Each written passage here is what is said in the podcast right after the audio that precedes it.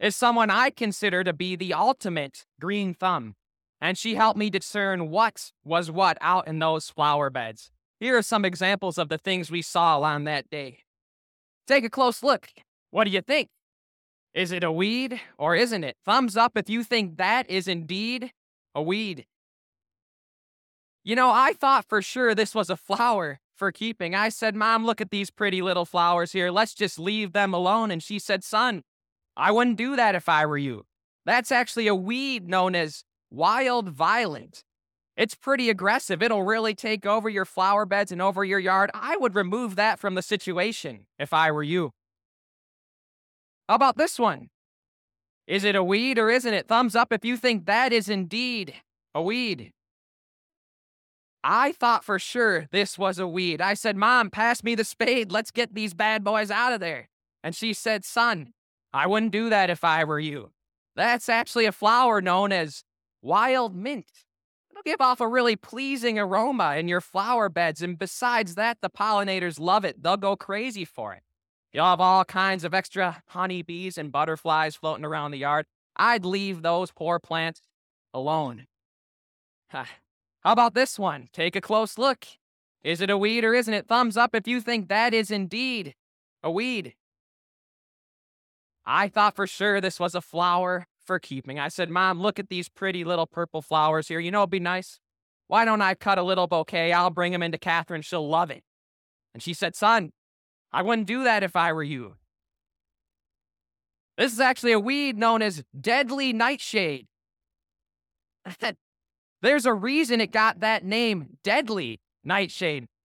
It's pretty poisonous, particularly if you eat it, so make sure you don't do that.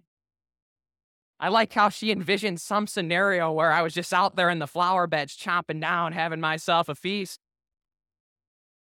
Needless to say, we removed this from the flower beds, and I did not bring a bouquet to Catherine. Look, I think you can begin to see how someone like myself, with such little knowledge of botany, could have trouble discerning what is a weed and what isn't at times. And believe it or not, that is the same exact problem that arises in our gospel lesson today in the parable that Jesus tells. A parable that we are going to examine in depth as we continue our sermon series, Thy Kingdom Come. In this particular series, we're taking a look at what it looks like for us to live under the kingship of Jesus, to be subjects in Jesus' kingdom.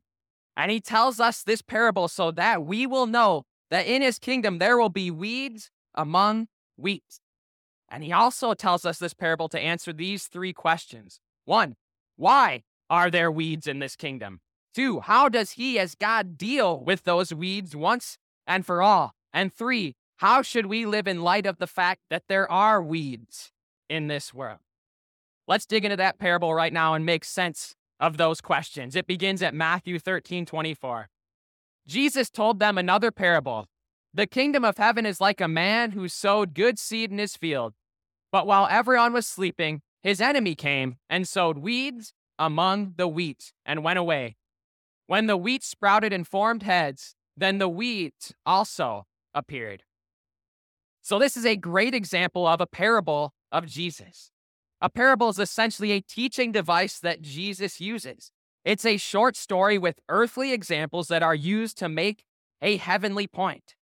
And for us to figure out what that heavenly point is, we have to discern what is what in that parable. What are all those earthly examples? What do they truly represent? We've got to figure out who or what is that sower, the good seed, the field, the enemy, the weed. Now, usually, what I would do right now as a pastor or preacher is I would take us to all different kinds of Bible passages to prove to you what each and everything in this parable truly represents. But fortunately for me, and quite possibly for you, I don't have to do that today. You see, Jesus himself tells us point blank what each one of these examples truly represents. We had the good fortune that his disciples were once again a little confused on that day, and they were bold enough to ask Jesus, Hey, what in the world is going on in this parable? And they do that in Matthew 13 36. His disciples came to him and said, Explain to us the parable of the weeds in the field. He answered, The one who sowed the good seed is the Son of Man. The field is the world, And the good seed stands for the people of the kingdom. The weeds are the people of the evil one, and the enemy who sows them is the devil. So we can fill in all of our blanks right now and we can take the answers to the bank because Jesus himself gives us that answer. What does everything represent? Well, the sower, Jesus says, is the Son of Man. That would, of course, be Jesus himself. Those good seeds, that wheat, that is the people of the kingdom. They are the people who acknowledge that they have a king, and that king is Jesus. Those are the children of God. The field, that represents the entire world. The enemy, we probably would have gotten this one right. The enemy, that would, of course, be Satan. And those weeds, they are the people who don't acknowledge Jesus as king and therefore are defined by their sin and their relationship to Satan. So we know what everything in this parable truly represents. We can be 100% sure, which begs the question what's the point? A parable is a short story with earthly examples used to prove a heavenly point. What is that heavenly point? Well, there are actually several at play in this parable, but let's start with this simple one right here. Jesus tells the parable of the weeds amongst the wheat so that we would know that in this world, children of the king, that's the wheat, are going to have to hmm. deal with weeds, and that is evil people and evil actions. God's children in this world will have to deal with evil people and their evil actions. And you probably didn't need Jesus to tell you a short story to know that. You have two eyes. You can open them. You can look around and you can see evil and evil actions. You can turn on the news and certainly see hmm. evil people and evil actions. Jesus promises this, right? He says, In this world, you will have trouble. You will have to deal with weeds. Why? Why do we have to deal with weeds? That's actually the exact question that the servants asked the sower in our parable today. They go to him and say, Sir, didn't you sow good seed in your field? Where then did the weeds come from? In other words, if you're so good at this, if you're such a good farmer, if you're such a good sower, why are there so many weeds in this here field? And since we know what each and everything represents in this parable, we know there is a pretty deep question that is truly being asked here. And that is this Why does an all powerful God let bad things happen to his children? Maybe that's a question you've asked yourself before. Why does an all powerful God let bad things happen to his children? It's a tough question, isn't it? and it's one that God doesn't shy away from at all. In fact, He's already begun to give us an answer in this very parable today. In the first two verses alone, there are two very real reasons why we deal with evil in this world today. Let's see if you can spot them. Once again, it says, The kingdom of heaven is like a farmer who planted good seed in his field. But that night, as the workers slept, his enemy came and planted weeds among the wheat then slipped away. Two very real reasons we deal with evil in this world today. First, I hope you spotted this one. There is an enemy, a very real enemy. I stole the following quote from the movie The Usual Suspects, and I have never seen it before, so I'm not signing off on that movie at all. But this quote was perfect for this sermon this morning. In that movie, someone says the greatest trick the devil ever pulled was convincing the world he didn't exist. And that is in large part what he has done in the Western world in the US today. Even amongst the church, a lot of people don't think that Satan is real. He is. He is a very real enemy. And when people don't think he's real, you know what they do? They let their guard down. They fall asleep at the wheel, and then the devil does the things that he wants to do steal, kill, and destroy, prowl about like a roaring lion looking for someone to devour. Those things are so much easier when we let our guard down, when we don't think there is a real enemy. And that's actually exactly what happened in the parable, right? A second reason we experience evil is because the servants fell asleep. They weren't on guard. Those servants, they had one job that day, right? They had one job watch the field, don't fall asleep. And they had the free will, the choice to do that job or not do that job. And they chose to not do that job. They chose to fall asleep, let their guard down, and an enemy came in and planted weeds amongst that whole field. It's a tale as old as time, right? That is exactly what happened in the Garden of Eden. Adam and Eve, one job, one rule. God says, don't let your guard down. You can do basically whatever, just don't eat fruit from the tree of the knowledge of good and evil. And they had the free will to follow that or not follow that. And they chose to not. They let their guard down. They were asleep at the wheel, and the enemy sneaks in with his lies and deceit and plants evil throughout the entire world. There are two very real reasons that we deal with evil today.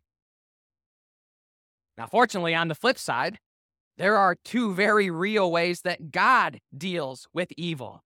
He has a two part plan, and we've actually already seen the first part of that plan in history.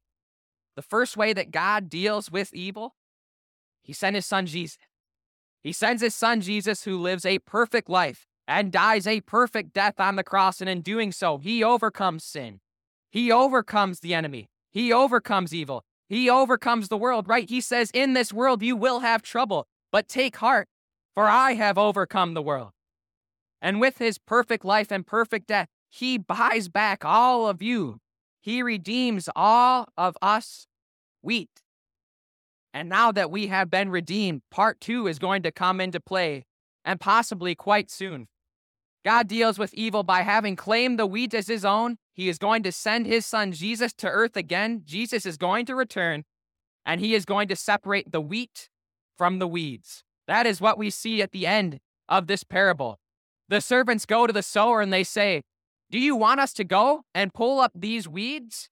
No, he answered, because while you are pulling the weeds, you may uproot the wheat with them. Let both grow together until the harvest. At that time, I will tell the harvesters first collect the weeds and tie them in bundles to be burned, then gather the wheat and bring it into my barn. What we have here is a very uncomfortable truth for a lot of people. We have a God who separates. That is how he is going to deal with evil once and for all. He is going to separate the weeds from the wheat. The weeds are those who simply don't acknowledge Jesus as king. And you don't have to kill too many brain cells here to see what metaphor is afoot. They are going to a place that they really don't want to go to. But what God is going to do with his wheat is he's going to take that wheat into his barn. Those are the people that simply acknowledge Jesus as king. And that barn, that's a place where there will be no more suffering, no more pain. Every tear is going to be wiped away from their eyes.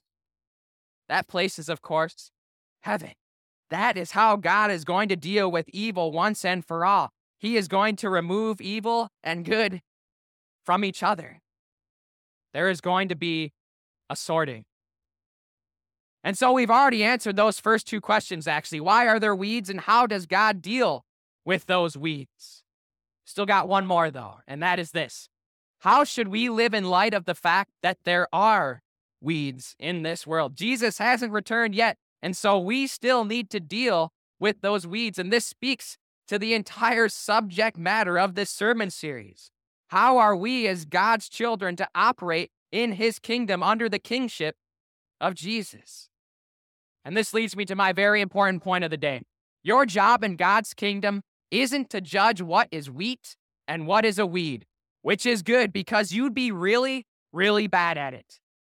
In fact, that is what the parable is saying. Listen to these words again here. The servants go to the sower and they say, Do you want us to pull up these here weeds? And he says, No, because while you are pulling the weeds, you may uproot the wheat with them. In other words, you're going to go out there, those servants, and try to discern which is which, and you're going to get it wrong. You're going to think you're pulling up a weed, and there are going to be times you're pulling up wheat. So many people when they hear this parable, they picture a field that looks like this, where it's just so obvious what is wheat and what are weeds. But that is not what is going on in this parable at all. In the original Greek, we can tell that this weed that Jesus is talking about is something called bearded darnel. And it looks so much like wheat that they call it false wheat in Israel. They look an awful lot alike. And it takes a master green thumb to know which is which. You are not that master green thumb. In the same sense, there are people in your life who you think are weeds who are wheat, and vice versa. You're a poor judge of who is who, so leave that job up to God.